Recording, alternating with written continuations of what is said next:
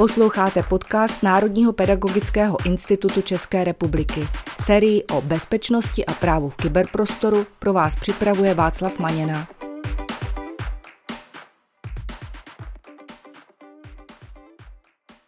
Vítám vás u dnešního dílu na téma spam a phishing ve školním prostředí, který jsme pro vás připravili s Pavlem Matějčkem. Pavle, vítej.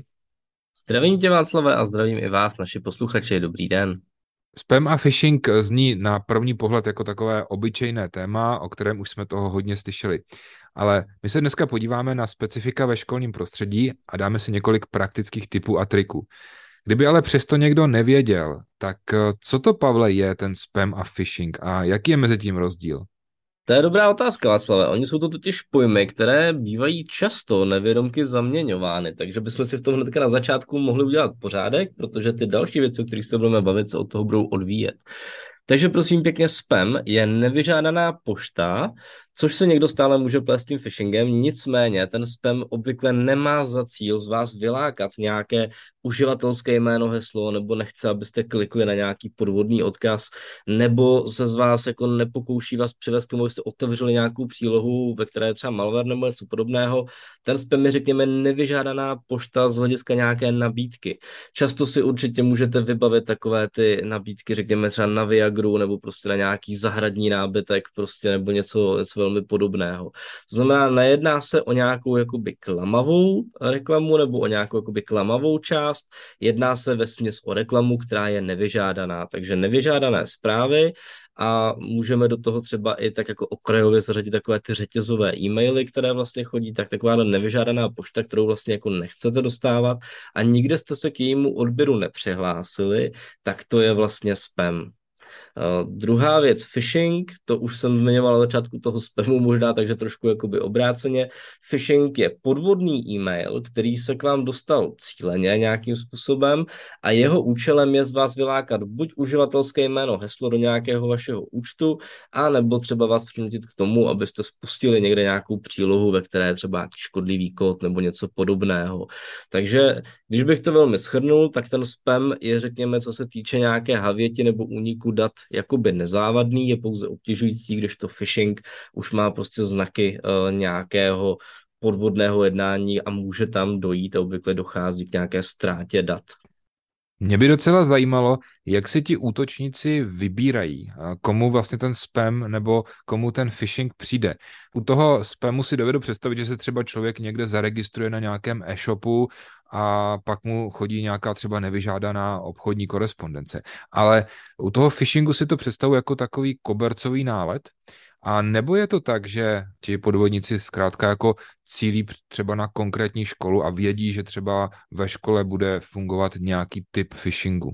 Ta, tady to je zajímavá vlastně otázka, jo, protože v té první fázi, jak se říkal, se to může prolínat, že vlastně i ten phishing, i ten spam, prostě někde se objevila vaše e-mailová adresa, teďka je jedno kde, jestli utekla někdo z nějakého obchodu nebo prostě byla někde zveřejněná třeba na sociální síti, máte na Facebooku e-mail a někdo si ho prostě někde přečetl a přidal ho do nějakého svého distribučního seznamu. A teďka jedno jsou to spameři anebo ti útočníci, co posají ten phishing, ale může to být taková ta metoda kobercového náletu, kdy prostě ráno z nějakého serveru odejde 7 milionů e-mailů prostě a ty si hledají ty své ovečky, které ho otevřou. A teďka jedno si o phishingu nebo o tom spamu. Nicméně, toho phishingu je více do druhů. Toho spamu asi taky, ale ten phishing je tady z toho pohledu zajímavější. A je takzvaný obecný phishing, nebo já mu aspoň říkám obecný phishing, a ten s vámi nemá nic společného. Ten přijde prostě všem těm sedmi milionům lidem stejný a ten útočník doufá, že se na to chytíte. Je to třeba takové tu vydírání, jako že vám přijde e-mail, ve kterém je řečeno, já jsem hacker, sledoval jsem vás, jak se díváte na nějaké prostě závadné materiály nebo nějaké stránky, na které nemáte a jestli mi nepošlete výkupné, tak já prostě teďka pošlu prostě všem kolegům kolegům do školy vaše video nebo tak. Tak to je vlastně jako jedna forma toho phishingu. Druhá forma je pak phishing cílený, kde si ti útočníci, a to je třeba věc, která se pak jako týká i škol, si konkrétně vyberou nějakého člověka, dejme tomu třeba ředitele té školy, a tomu udělají vlastně ten phishing jakoby na míru, že oni si o něm něco přečtou, zjistí, že to je ředitel, zjistí zhruba, jak má velkou školu a pak vlastně jako tu kampaň zacílí i přímo na něj. Je to vlastně jakoby velmi personalizované. A to už je takový jako útok, který nedělají jakoby stroje, už za tím sedí nějaký člověk většinou. To, co jsi říkal, tak je strašně důležitá poznámka. opravdu, i když se jedná o takzvaný obecný phishing, jak si říkal, takový ten kobercový nálet, tak on se někdy tváří, že vlastně je personalizovaný. Takže asi není takový problém třeba na základě i tvaru e-mailové adresy často zjistit, jestli ta adresa patří muži nebo ženě a poslat něco, co na první pohled vypadá jako, že opravdu ten člověk nějakým způsobem eh, mě zná.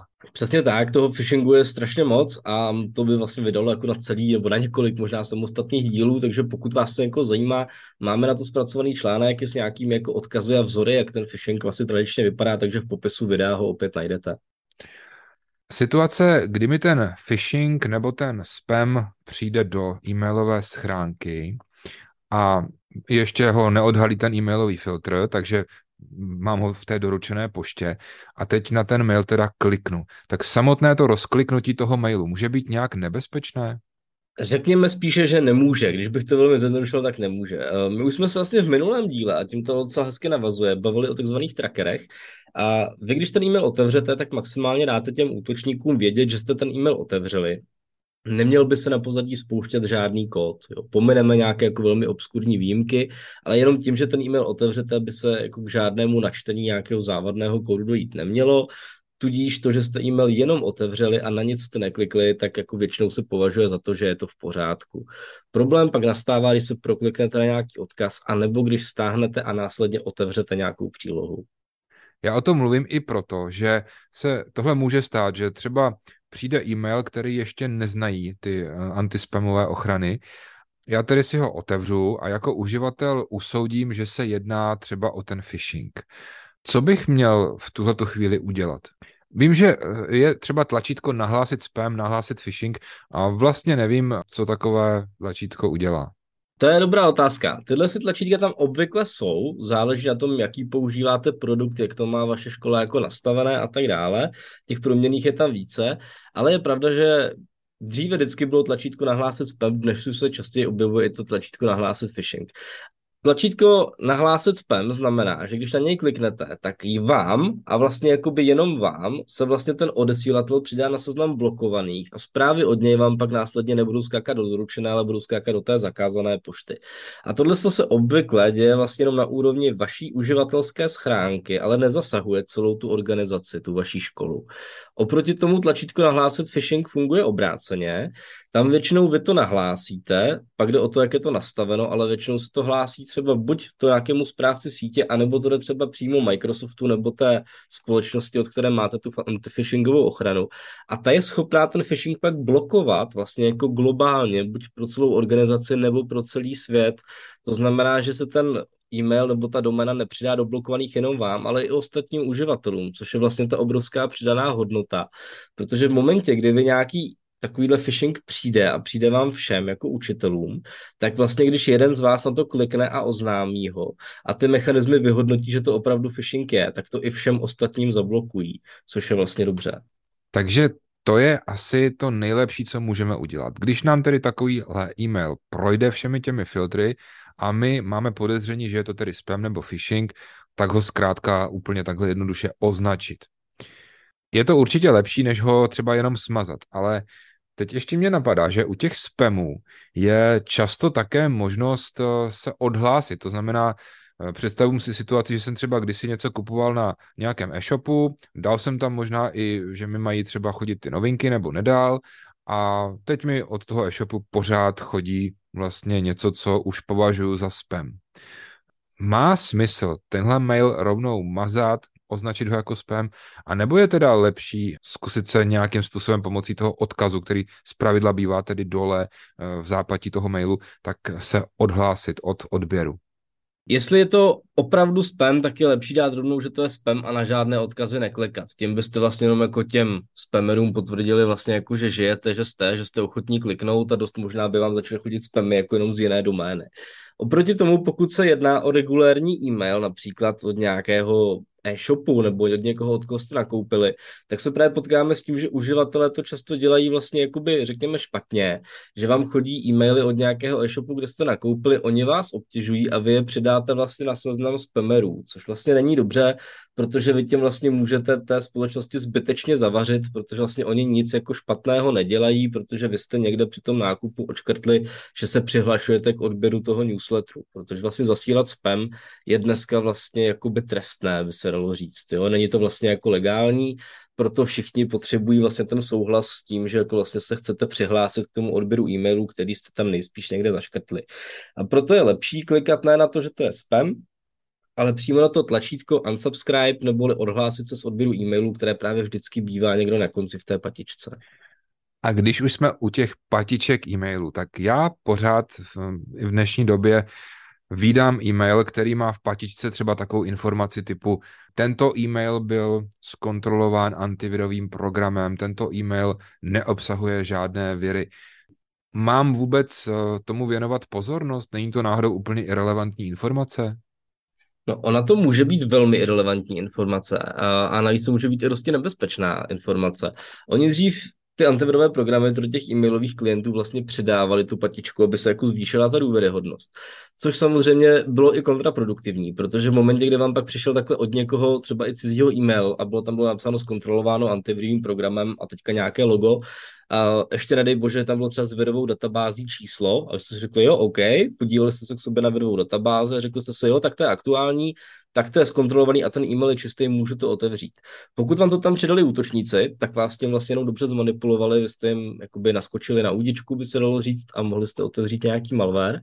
Druhá věc pak byla vlastně problém roviny toho, že vy jste takhle ostatním a nedej bože právě třeba i útočníkům vyzradili, jaký máte antivirový program, Oni už potom jako vlastně věděli, co používáte za software bezpečnostní, což už jako může být prostě jako riziko bezpečnostní. A nedej bože, že jste třeba neměli aktuální virovou databázi, měli jste ji třeba jako den, dva, tři starou, protože vám třeba nefungoval nějaký aktualizační server, což vy jste jako uživatel netušili, ale ty útočníci to v tu chvíli viděli takže věděli, že mohou poslat nějaký nový malware a on nebude detekován. Takže to je vlastně problém a i samotné antivirové programy od toho ustoupily a v drtivé většině tuhle tu funkci vlastně jakoby máte v antiviru stále, ale je deaktivovaná a můžete si ji vlastně jenom jakoby zapnout.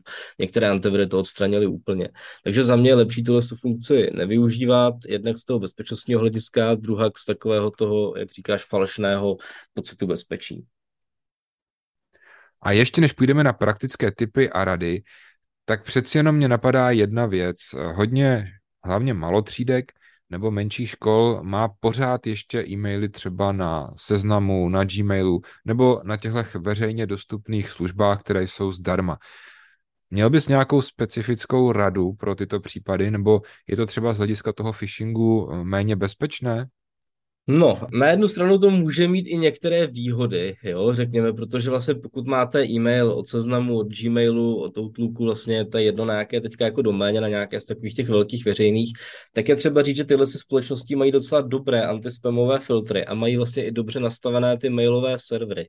Takže je to často lepší, než mít třeba e-mail na vlastní doméně, který může být špatně nastaven. Takže pokud vlastně tu vaši doménu a ty e-mailové služby spravuje někdo, kdo to úplně neumí, tak to může napáchat víc škody než veřejně dostupný mail.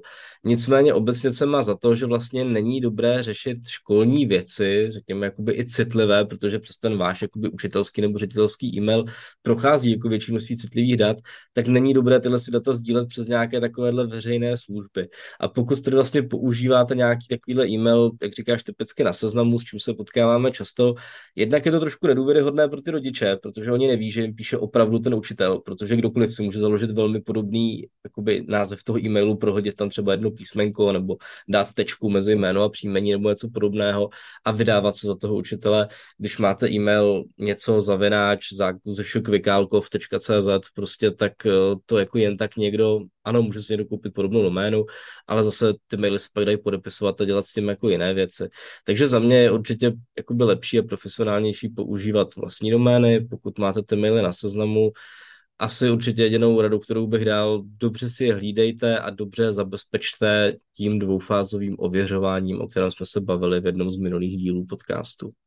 Já ještě dodám, že třeba i na tom seznamu je možnost to využívat ten e-mail profi, který je třeba s vlastní domenou, takže i když ta škola to pořád chce používat na tom seznamu a nechce prostě zavádět nějaké jiné řešení, tak ale i tam si může zprovoznit vlastní doménu.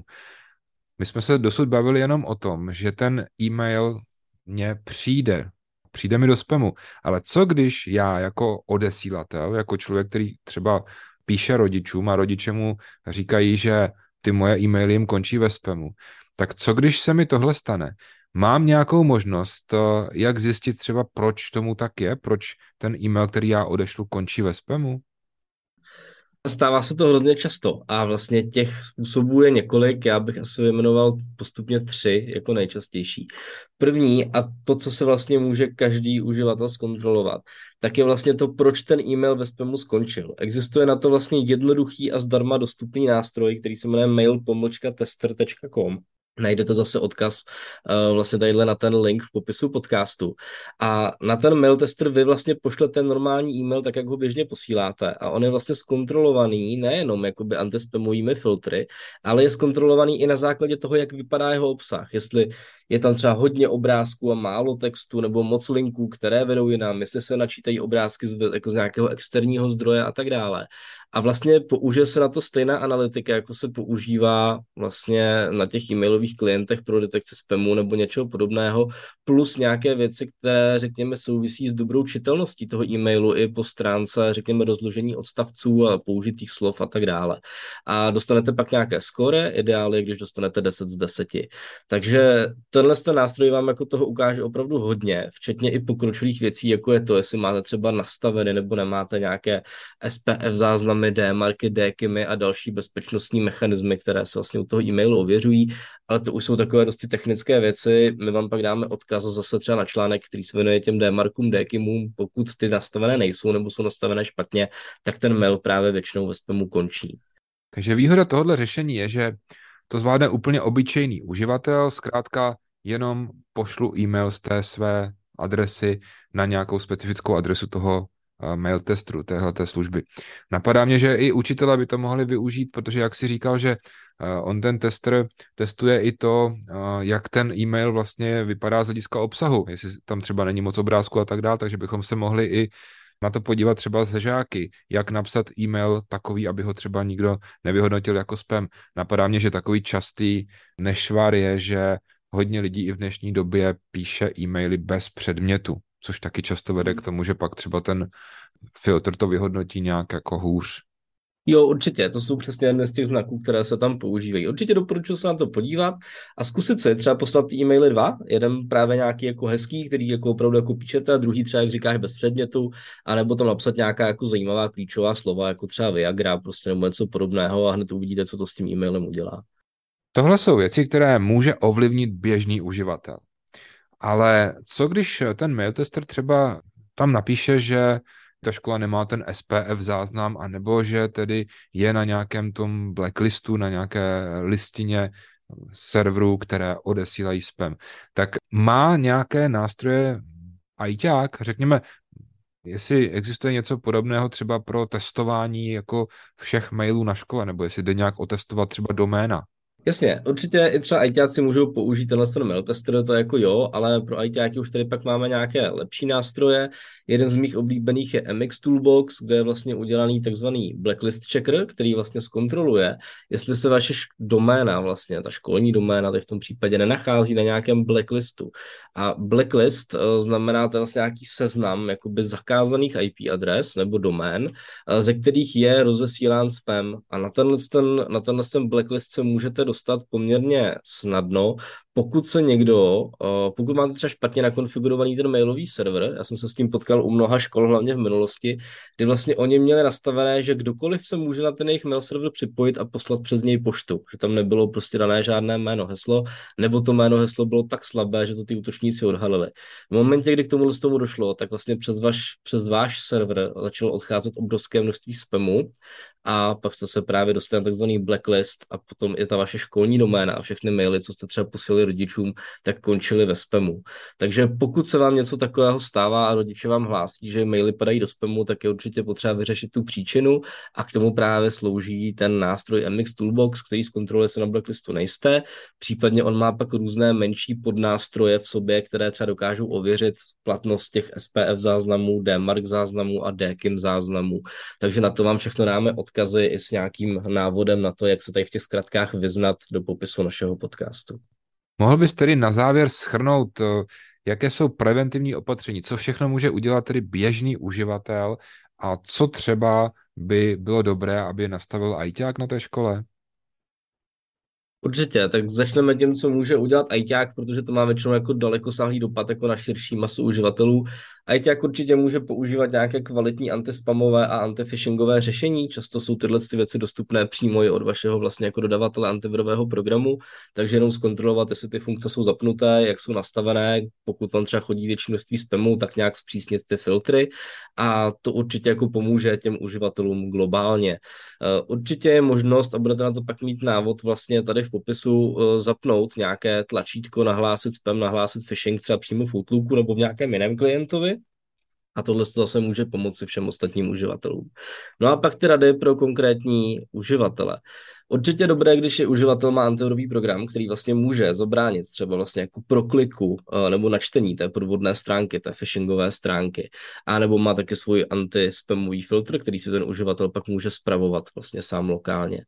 Druhá věc, pokud vám náhodou nějaký phishing přijde a nějaké takové tlačítko nemáte ve své organizaci, vždycky je dobré, pokud si všimnete, že to je podvodný e-mail, dát o tom co nejrychleji vědět všem ostatním. To znamená, buď pošlete ze své schránky e-mail všem kolegům na nějaký seznam třeba, a no, teď nemyslím seznam CZ, ale nějaký seznam těch kolegů, kde napíšete, hele pozor, teď chodí divný e-mail, neklikejte, je to phishing a tam ideálně napište, proč si to myslíte, buď vás někdo vyvede z omylu, anebo vlastně to bude sloužit jako důkaz toho potvrzení. Eh, pokud máte ajťáka, co nejdřív informujte ajťáka a ten tohle to udělá za vás. A nebo je schopný třeba jakoby zastavit ten e-mail ještě na tom mailovém serveru nebo něco podobného, takže vlastně jako zabrání tomu, aby se ty uživatelé, kteří si toho nevšimnou, tak na ten phishing vlastně proklikli minimálně je dobré, a já občas říkám, že na jeden phishing byl odhalen ve zborovně, když si normálně s kolegy a kolegyněmi řeknete, hele, taky ti přišel ten divný mail, jo, přišel, a teďka se zjistíte, že to přišlo prostě jako většině lidí ve škole, tak už víte, že to je asi něco, co jako cílí na všechny a je dobré o tom ostatně informovat. No a pokud máte nějakého vlastního ITka, je určitě dobré, když si zřídíte vlastně nějakou cestu, kam hlásit tyhle, my tomu říkáme bezpečnostní incidenty. Takže pokud si uděláte, máte základní škola Kvikálkov doménu, tak dáte phishing zavenáč zošokvikálkov.cz a tam vlastně můžete tyhle si podvodné maily, které se vám nezdají hlásit, aniž byste je museli otevírat a věnovat se nějaké vlastní investigaci. To znamená, podívá se na to ITák, který ví, co s tím a pak vám napíše, hele, ten e-mail je v pořádku, anebo vám řekne, ne, ne, ne, děkuju, ten je phishing a já jsem to ostatním zablokoval. Pokud byste se náhodou chtěli, nebo jste neměli jenom možnost pustit do té vlastní investigace, tak prosím pěkně na jakýkoliv, v tom, na jakýkoliv odkaz v tom e-mailu neklikejte levým tlačítkem myši, ale klikněte na něj pravým tlačítkem myši. Buď na něj jenom najeďte a on vám ukáže, kam vede a můžete to obsat, nebo na něj kliknete pravým a dáte skopírovat ten cíl toho odkazu, kam vás to chce odkázat. A na stránce virustotal.com můžete vlastně ověřit tuhle tu adresu a tam je to zkontrolováno, ta, ta řekněme, ta webová adresa, kam to vede, zkontrolovaná asi 70 nebo 90 antivirovými programy a ta stránka už vám řekne, jestli ten odkaz je podezřelý nebo ne a to vám rozhodně může pomoct, anebo vás to i zachránit. Takže to je takový drobný tip ode mě, zase konkrétní odkaz na ten virus Total.com, pak najdete i v popisu našeho podcastu s nějakými obrázky. A já taky ještě přidám jeden tip. Někdy je vhodné u těch žákovských účtů zakázat odesílání mailů mimo doménu. To znamená, že si můžou používat vlastně ten e-mail jenom na vlastní doméně, třeba mezi sebou, nebo můžou si psát jenom učiteli. A to výrazným způsobem může i omezit právě to, že tu školu pak někdo zařadí na nějaký blacklist. Dokonce zmíním i druhou stránku věci, je možné zakázat nejenom odesílání mimo školní doménu, ale i příjem mimo školní doménu. Takže potom vlastně vaše e-maily můžou sloužit jenom pro komunikaci uvnitř vaší školy a ne k nějakým jiným účelům. A to je pro dnešek všechno. Pavle, já ti děkuji za skvělé tipy. Posluchačům připomínám, že všechny věci, o kterých jsme mluvili, najdete v popisu podcastu. Loučím se s tebou a loučím se i s našimi posluchači. Také se s vámi loučím, ať se vám všechny nevyžádané e-maily vyhnou. Děkuji a nashledanou.